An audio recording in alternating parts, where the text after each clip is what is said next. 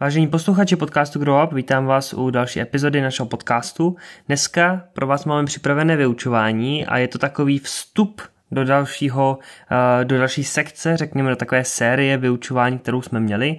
Jenom připomenu, pokud byste se chtěli vrátit, ještě si připomenout, měli jsme sérii Jak nečíst Bibli, kde jsme si ukazovali různé žánry a jak je potřeba se na ně dívat z toho správného pohledu. Potom jsme si taky eh, říkali v další takové eh, sérii eh, těžkých otázek v Bibli, tak jsme hledali nějaké těžké otázky a samozřejmě nějaké možné odpovědi na ně.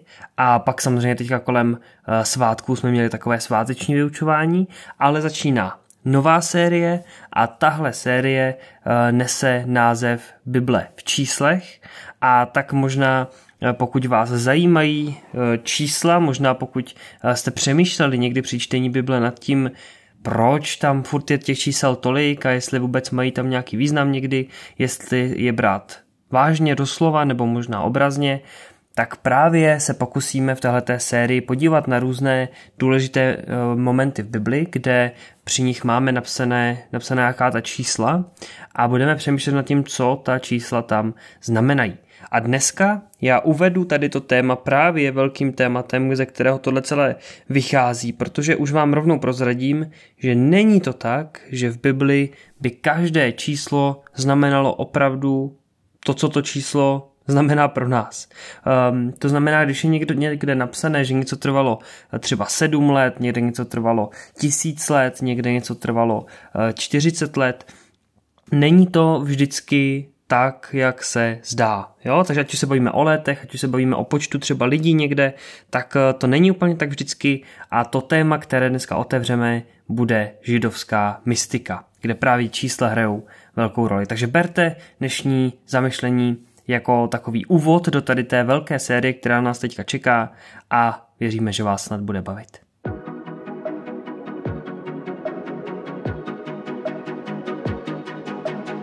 Originální rozhovory se zajímavými osobnostmi, inspirativní biblická vyučování a skutečné příběhy obyčejných lidí o neobyčejném Bohu.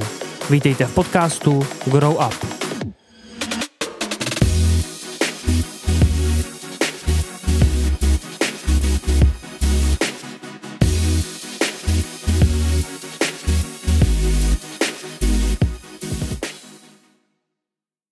Čísla jsou, řekl bych, už od jak živa takovým zajímavým motivem, nad kterým lidé přemýšlí, ať už řekněme z náboženského i nenáboženského hlediska.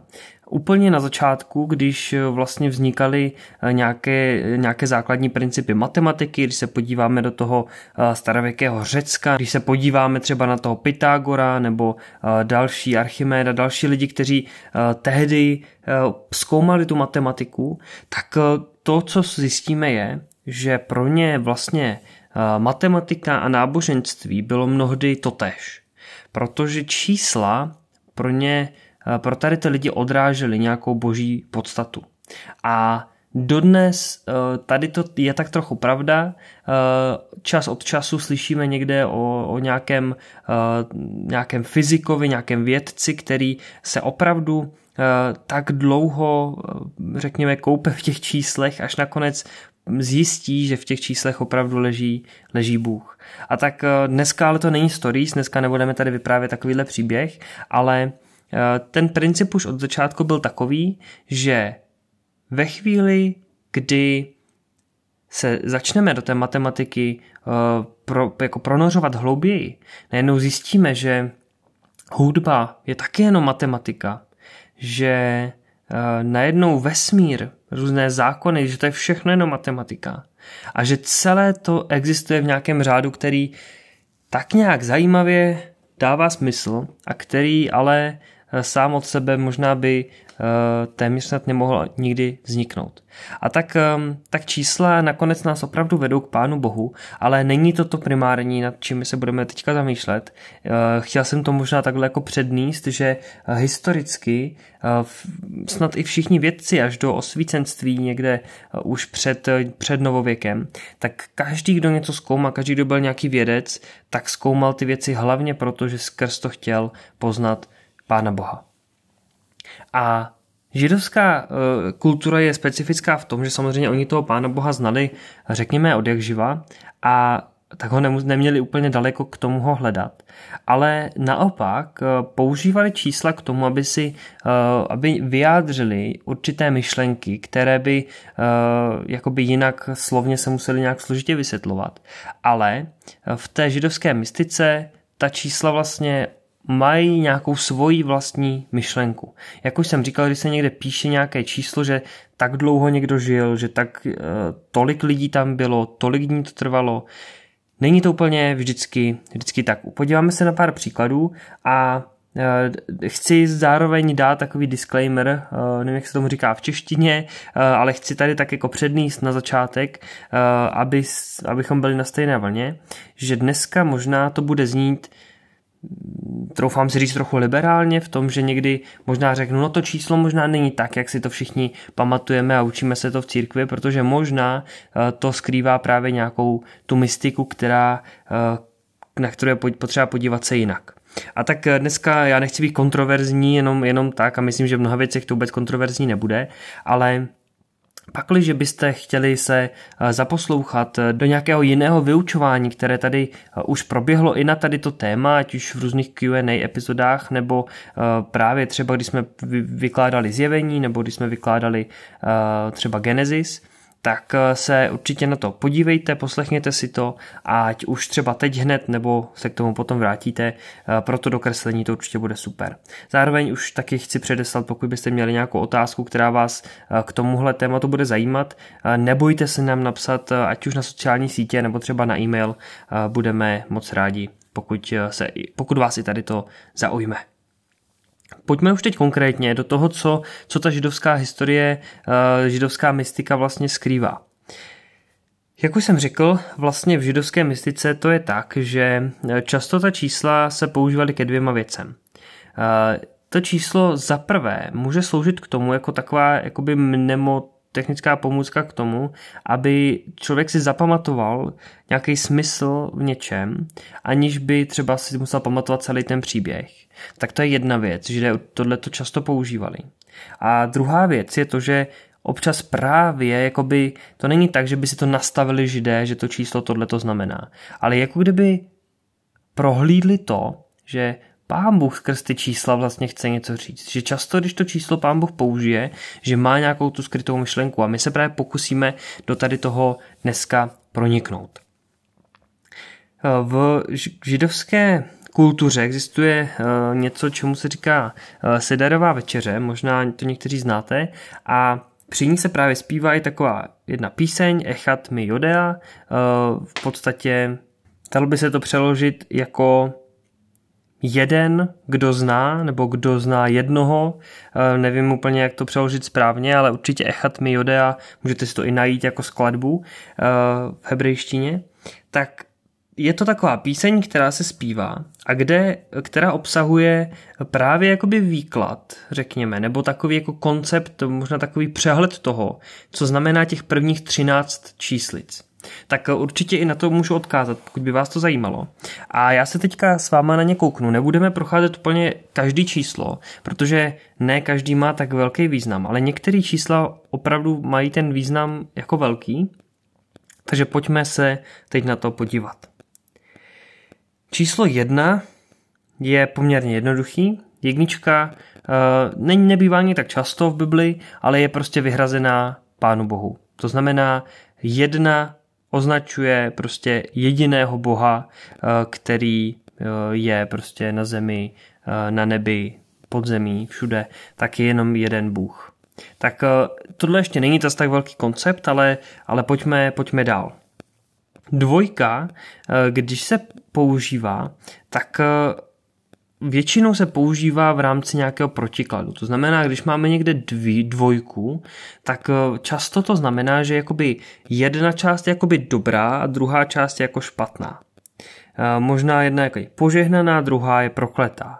Zkrátka dvojka označuje takový, tak, zkrátka takovýhle spor, protiklad, takže když někde máme uh, třeba dva lidi nebo dva uh, nějaké národy, dva nějaké postoje, často to bývá právě v rámci nějakého sporu.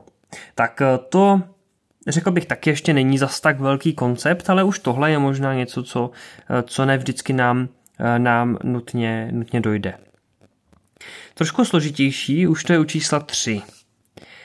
To, co by teda židovská mystika neřekla, možná úplně takhle doslova, zatímco my jako v té křesťanské části bychom to řekli spíš, tak pro pro židovskou mystiku, a já to pak převedu i víc do té křesťanské perspektivy, tak trojka označuje nějakou jako kdyby e, celistvost v perspektivě boží.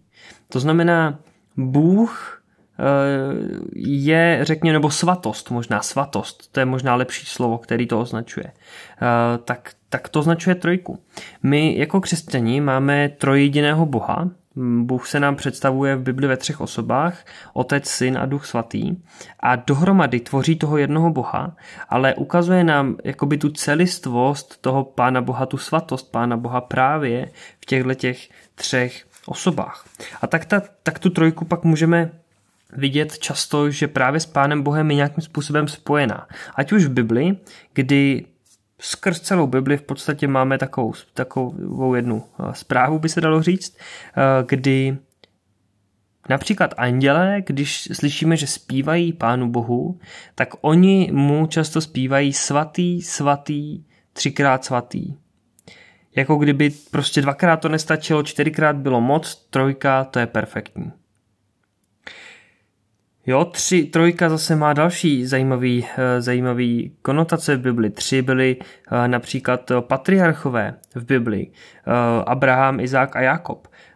Občas se k ním přiřazuje i Josef, ale jakoby to už se úplně nepočítá, protože Jákob, Izrael bylo pak jeho druhé jméno, je ten pravotec opravdu Izraele, zatímco Josef, ten už, má, ten už byl jedním z těch dalších kmenů dílčích už v Izraeli, díky svým dvěma synům. Takže Eh, tři byli patriarchové, eh, třeba Noé měl tři syny, kteří pak založili eh, podle toho biblického poselství, tak pak jako by byli vlastně otci, možná dalo by se říct celého lidstva potom tady zase na zemi, takže tři, tři děti Noema, Šem, Cham a Jafet, případně taková zajímavost možná v židovském chrámu Eh, svatyně svatých, což je takové, takové místo úplně to nejsvatější, kam nikdo vůbec nesměl. Eh, velekněz tam mohl jenom jednou za rok, kde se mělo za to, že eh, to je místo, kde opravdu pán Bůh jako kdyby přebývá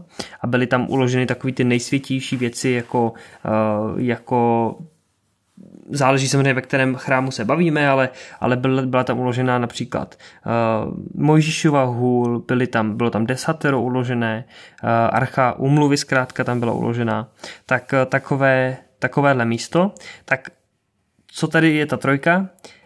Jednu třetinu přesně, tak právě z toho celého chrámu zabýval, za, no, zaujímala vlastně tady ta svatyně svatých. Eh, přesně, jakoby, aby tam ta trojka, trojka byla. Tak eh, to už je samozřejmě to, to co ale potom si urč, určili sami, uh, sami židé. I když při té stavbě, tak Bůh dává instrukce, jak se ten chrám má stavět, takže i tam pán Bůh si řekl prostě, že ta trojka musí určitě být. Zajímavá je i čtyřka, čtyřka, uh, schválně já zkusím teďka přečíst jeden takovej text, kde možná by se mohlo zdát, proč tam ta čtyřka je, co ta čtyřka dělá.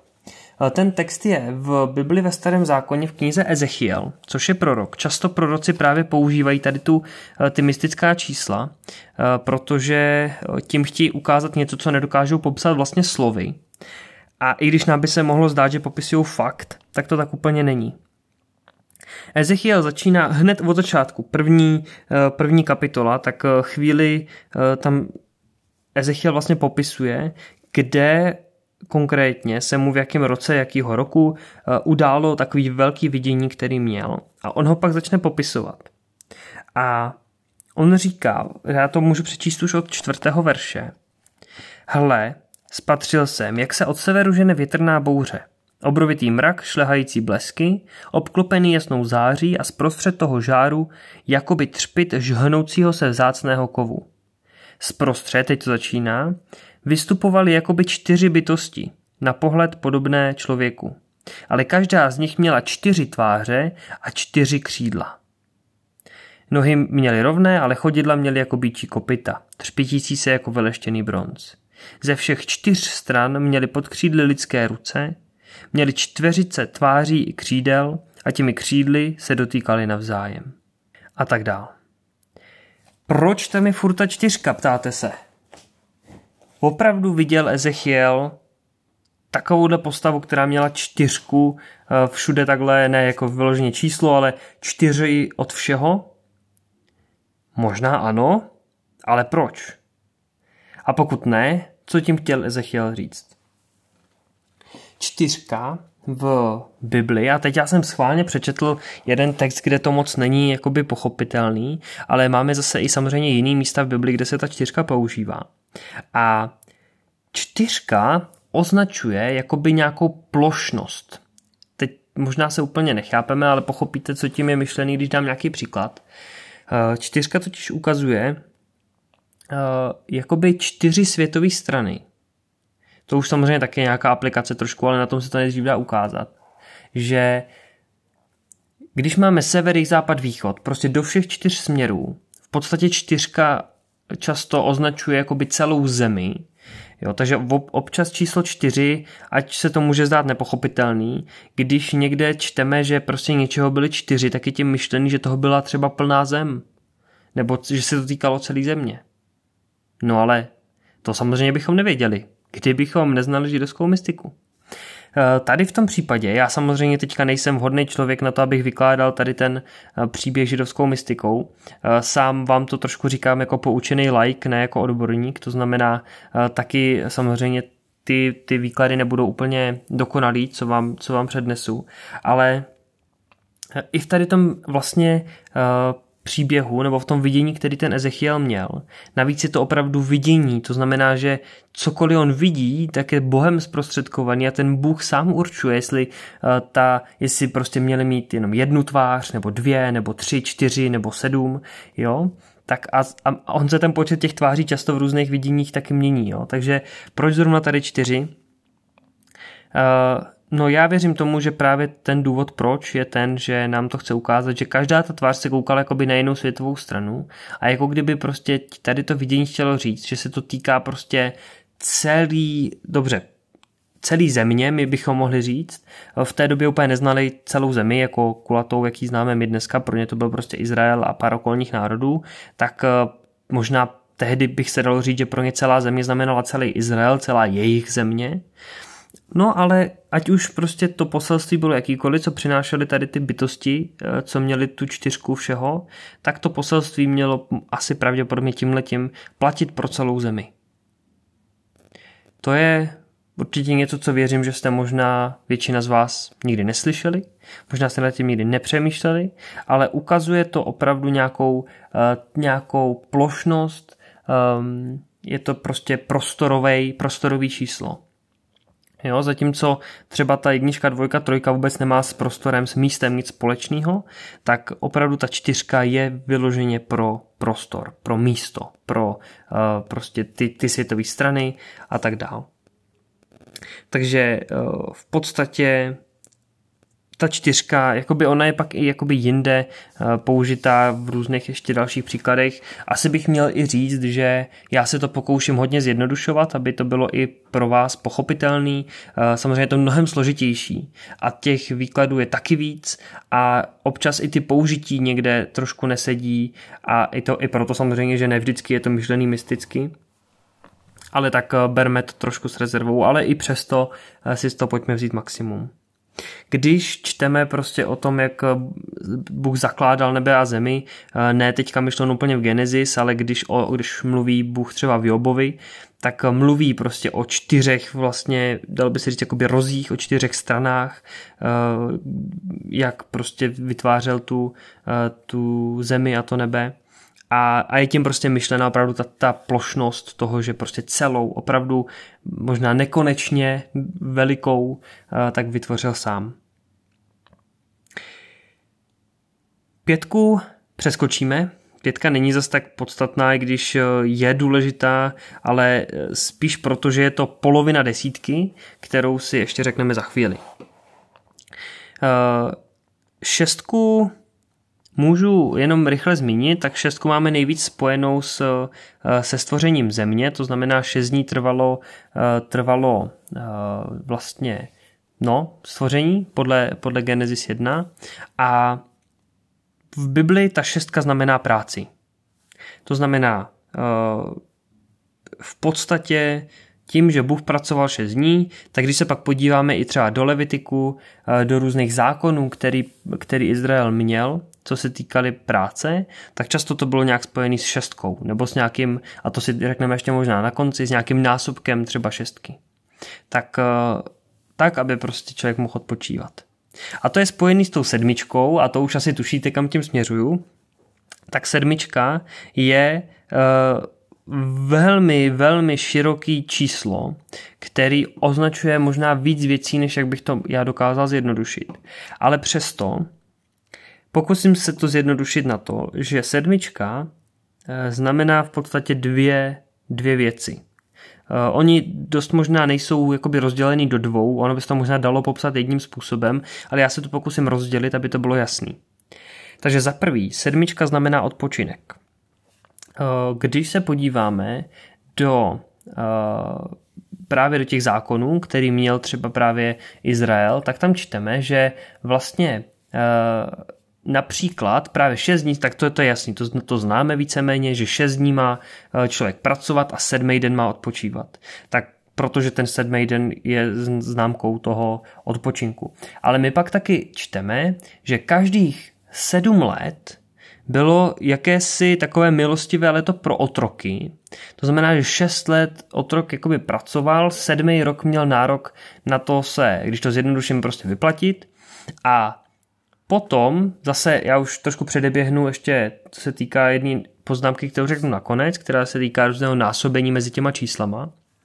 Ale eh, čty, každých vlastně po 49 letech například eh, teď si přesně nevzpomenu, musel bych to najít, eh, omlouvám se, klidně, klidně zabruzdejte sami, ale je to tak, že vlastně 49 let byl vždycky ultimátní jako znamení pro odpočinek. Takže po sedmi letech měl jednak otrok třeba milostivý léto, eh, nebo například po sedmi letech vždycky se měla nechat půda odpočinout, aby za není zemědělci mohli zase další rok pracovat, aby se úplně z ní nevytěžilo, eh, nevytěžili všechny materiály a měla ta půda časy odpočinout. No a po těch 49 letech, eh, tak to bývalo tak, že to, to bylo jako, to otrok už měl úplně právo na svobodu, jestli se napletu, zároveň, eh, zároveň Určitě, ta, určitě tam byly nějaký zákony, které se týkaly i té země, že prostě to pole pak po těch 49 letech možná mělo mnohem delší čas na to, aby se, aby se odpočalo a tak dál. Zkrátka, uh, ta sedmička je klíčovým, uh, klíčovým pro ten odpočinek. Ale druhá věc, a to je, to je taky velmi zajímavý, tak to je vlastně sedmička, která, která se týká nějaký boží dokonalosti. Jako kdyby dokonalosti, ono možná, nevím, jestli jste někdy přemýšlel nad tím významem toho slova, ale dokonalost je, je podobně jako slovíčko dokonat, takže když někdo dokonalý, tak to jako kdyby znamená, že v něm už je všechno hotový, že už není potřeba se v něčem jakoby zlepšit a uh, zkrásnit třeba a tak dál. Ale ta boží dokonalost, to znamená to dokonání, to, to, ta finálnost, ta, ta perfektnost, tak, eh, tak je spojená právě s tou sedmičkou. I právě protože ten sedmý den Bůh odpočinul, vidíte, je to trošku spojený to téma a, a prostě eh, viděl, že to je dobrý, to, co udělal, že to je dokonalý, hotový. A Například já teď otevřu, eh, otevřu text ze zjevení, což je teda poslední kniha v Bibli a když už jsme se snažili ho eh, tady tu knihu spolu vykládat v jednom, eh, v jednom díle, tak jsme si říkali, že je to kniha, která je hodně která se vůbec nedá brát uh, tak jako doslova, že všechno, co tam je, je přesně prostě tak, jak se co má stát, že tam hodně hrajou roli ty čísla a ta mystika. A trošku jsme se odkázali do budoucna, až, to, až o tom budeme mluvit a teď o tom právě mluvíme. Už od začátku, když otevřeme knihu zjevení, tak sedmička je úplně všude. No proč asi? Protože jak je poslední kniha a všechno se tam dokoná, že ano. Ale pojďme se na to podívat. Už vezmu úplně od začátku. Tak uh, hned na začátku uh, píš, uh, říká, říká prostě Janovi, že má napsat do církví. Kolik těch církví je? Sedm. Sedmi církvím píše, píše Jan. Dál, když čteme, že tam je nějaká zapečetěná kniha, uh, u nebeského trůnu. Uh, kolik je tam pečetí? Když je teda zapečetěná? No sedm. Sedm pečetí tam je. Dál, teďka přeskočím o trošku, ale dál máme tam polnice. Jo, kdy anděle trubí na polnice, každá přináší nějakou zkázu, tak těch je opět sedm. Zase jich je sedm.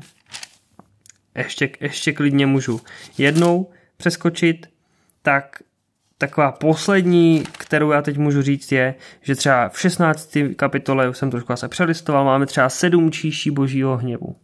Jako kdyby, aby to bylo dokonalý, dokonalý ten soud, ten hněv, který má být prostě vykonaný nad těma lidma, tak jich musí být sedm. To vůbec neznamená, že opravdu se stane nějakých sedm věcí že tady opravdu bude nějakých sedm číší pohárů, jo, nějakých hrnků. Ne, vůbec, o to nejde. Já neříkám, že tak nemůže být, ale pokud ano, a ale i pokud ne, tak důležitá je ta myšlenka zatím.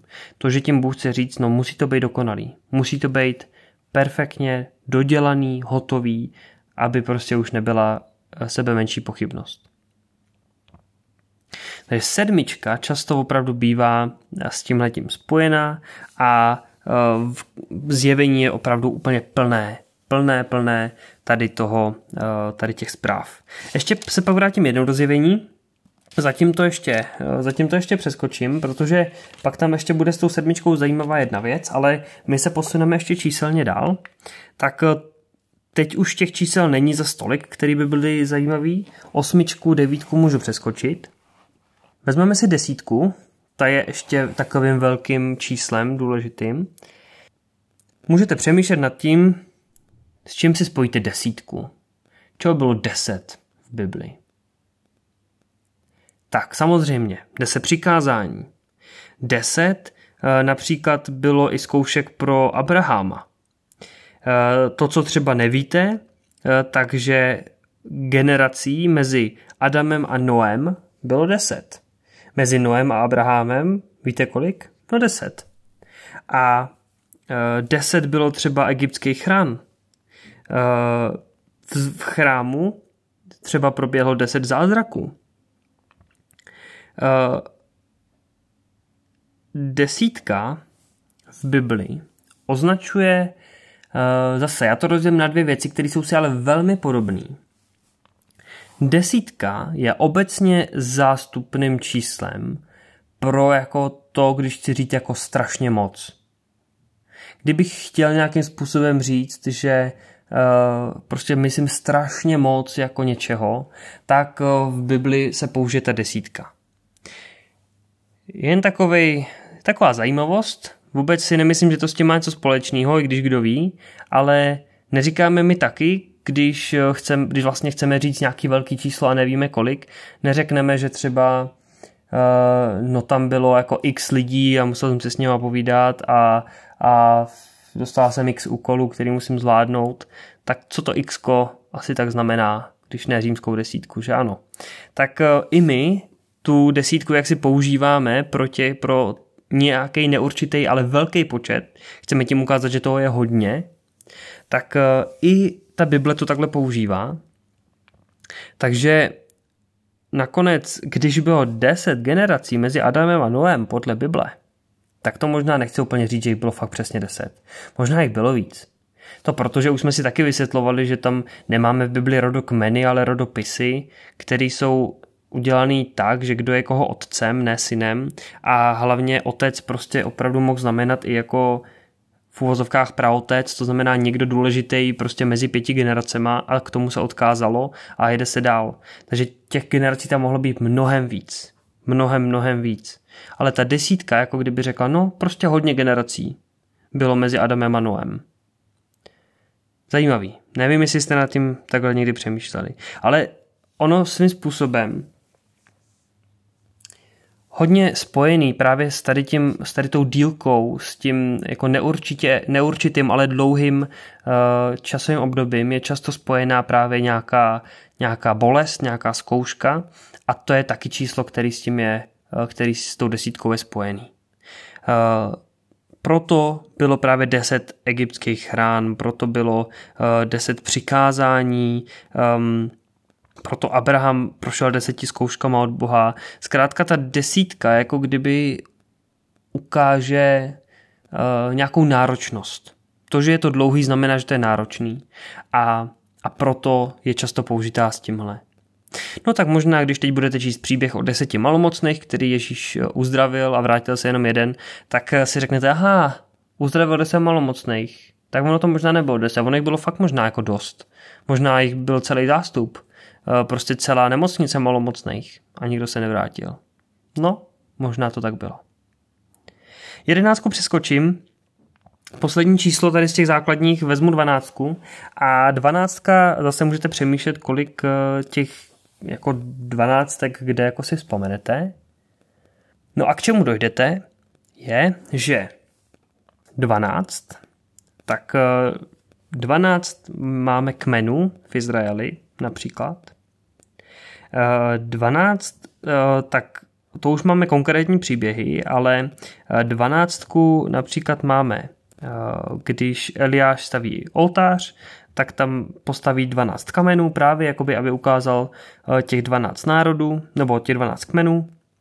Eh, stejně eh, tak, tak Mojžíš postavil 12 taky vlastně, eh, teď už ne kamenů, ale 12 sloupů, aby reprezentoval ty, ty kmeny. Ale když se hlavně zamyslíte nad 12 i jakoby v tom světě, v tom matematickém nastavení světa, no tak 12 máme taky všude. Máme 12 měsíců, máme 12 hodin za den, 12 hodin za noc, když se to schrne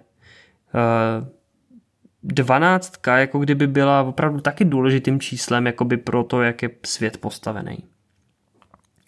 Uh, a dál jakoby máme spoustu ještě dalších v Bibli, uh, Bibli zajímavostí. Třeba je taková zajímavost, je, že třeba do, uh, na chrámovou horu, do toho chrámu židovského v Jeruzalémě, tak tam bylo třeba 12 bran. Dalo se projít 12 branama. No a to, co to chce ukázat, 12, tak 12 označuje boží lid. Tady bych řekl, že to je právě proto, že, že dvanáctka jako kdyby vychází z těch 12 kmenů, ale Bůh to pak používá hodně často, když tu dvanáctku chce někde použít v nějakém příběhu a chce říct, že prostě uh, dám nějaký příklad, že prostě, že třeba někdo dvanáctkrát zhřešil a Bůh mu, mu zase musí odpustit, tak jako kdyby tím chtěl říct, no jo, celý Izrael vlastně zhřešil, že tam ta dvanáctka. Nakonec 12 učedníků máme v Bibli samozřejmě. A tak e, jako ukazuje to opravdu ten boží vyvolený národ. Tak ta dvanáctka je tímhle uh, zase, zase specifická. Takže ne, jakoby často je tím myšlený Izrael, v Novém zákoně už potom i církev, takže ta dvanáctka se týká prostě opravdu božích, božích lidí. Já teď skočím, hodně skočím a dostanu se k číslu, který, eh, který už je podstatně větší a to je poslední číslo, který chci zmínit a je to číslo tisíc. Tisíc je v Bibli opět velmi, velmi často používaný. A a velmi často je to, je to právě číslo, který je ve výkladu právě třeba knihy zjevení velmi eh, špatně vykládaný. Například ve zjevení 20. kapitole máme, eh, konkrétně tady ta kapitola v mí 21. v překladu je nadepsaná tisíc let.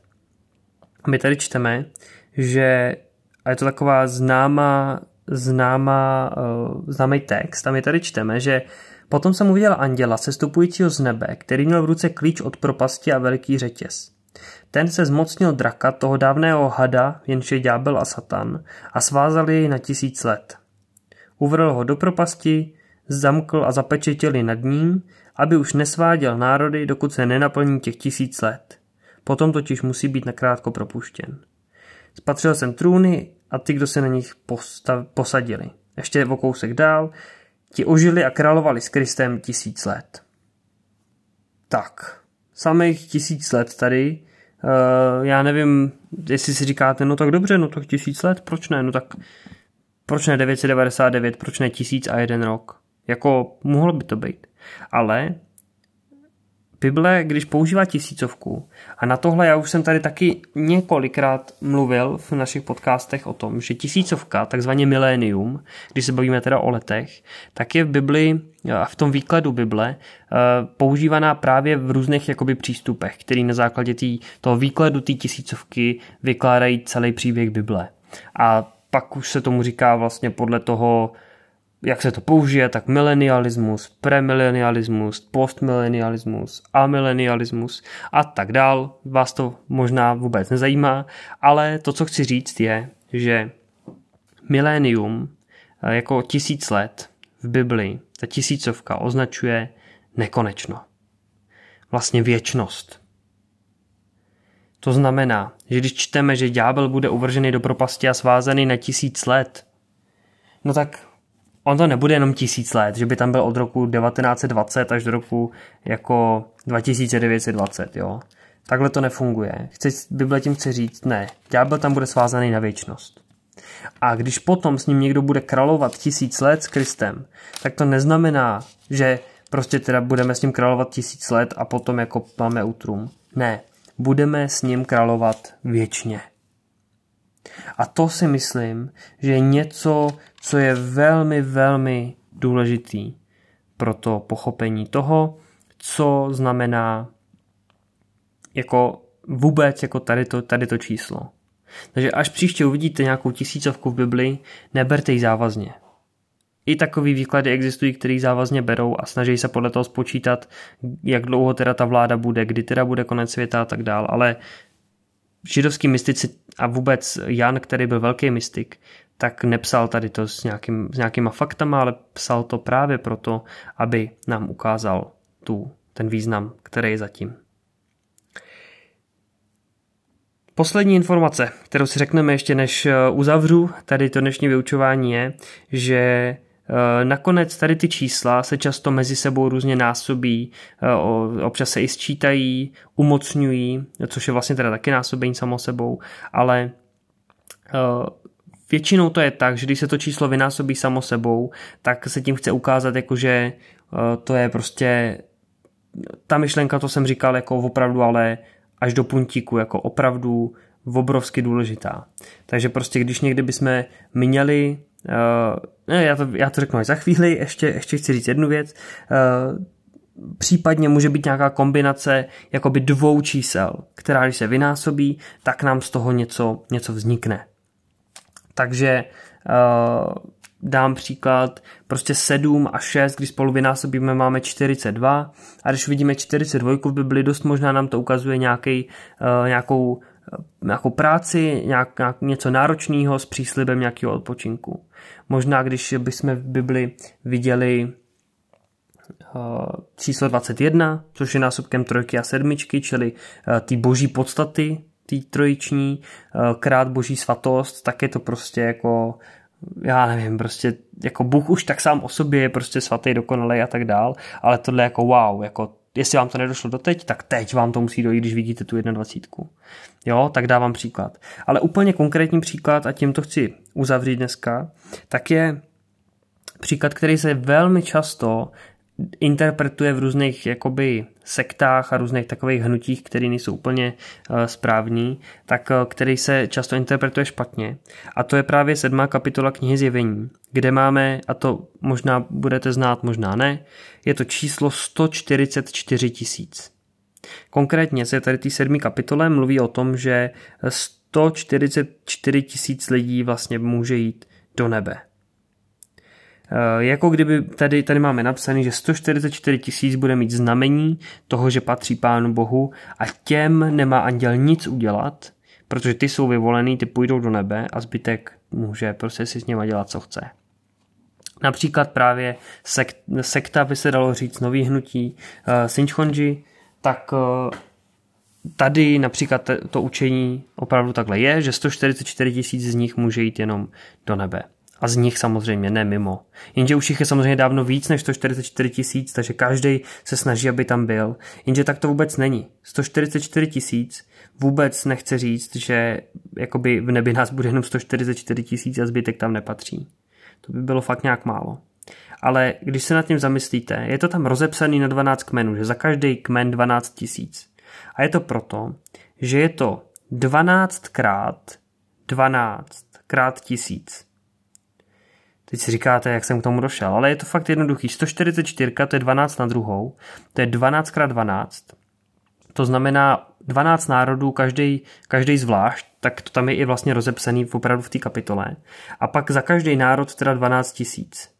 To znamená, jako kdyby každý národ, Bůh chce říct, je jakoby mým vyvoleným lidem. Není to tak, že jenom ve svém celku, ale každý, ať je odkudkoliv, tak patří, tak už každý z těch národů sám tu dvanáctku v sobě má. A tisíc to znamená na věčnost.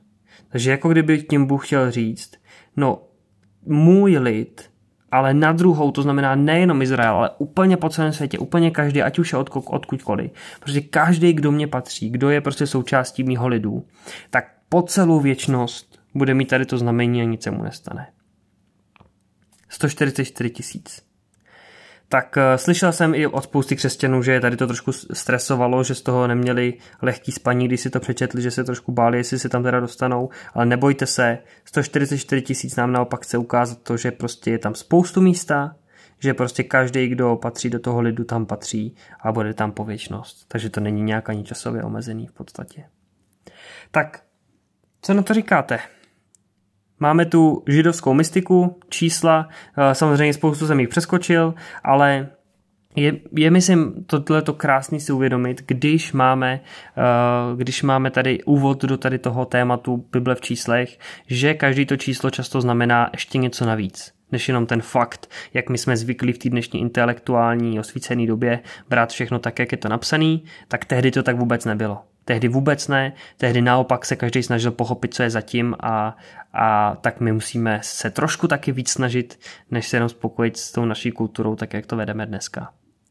Tak, dej, dejte nám vědět do komentáře, ať už tady k podcastu přímo, anebo právě třeba na sociálních sítích, jak na vás tato epizoda zapůsobila jaký číslo vás třeba zaujalo v Bibli, eh, co třeba konkrétně vás zajímá. Teďka tu sérii plánujeme, takže do ní můžeme zařadit i to, co vás by přímo zajímalo. Takže který číslo vám možná nedá spát, který, který možná uh, nerozumíte tolik, co to znamená v Bibli. Dejte nám vědět, rádi vám na to odpovíme. Tak děkujeme dneska za poslech téhleté epizody a pokud by vás zajímalo k tady tomu tématu víc, určitě vás odkážu na nějakou další literaturu nebo nějaké jiné odborníky, kteří se tím letím zabývají. Tohle byl takový jenom light, jednoduchý úvod. Takže ještě jednou díky a mějte se krásně. Uslyšíme se u dalšího podcastu. Líbila se vám dnešní epizoda? V tom případě budeme rádi, pokud nás budete odebírat v našich podcastových aplikacích, případně na našich sociálních sítích, kde nás najdete jako podcast Grow Up. Děkujeme za poslech a budeme rádi, pokud doporučíte i tuto epizodu někomu ze svých známých.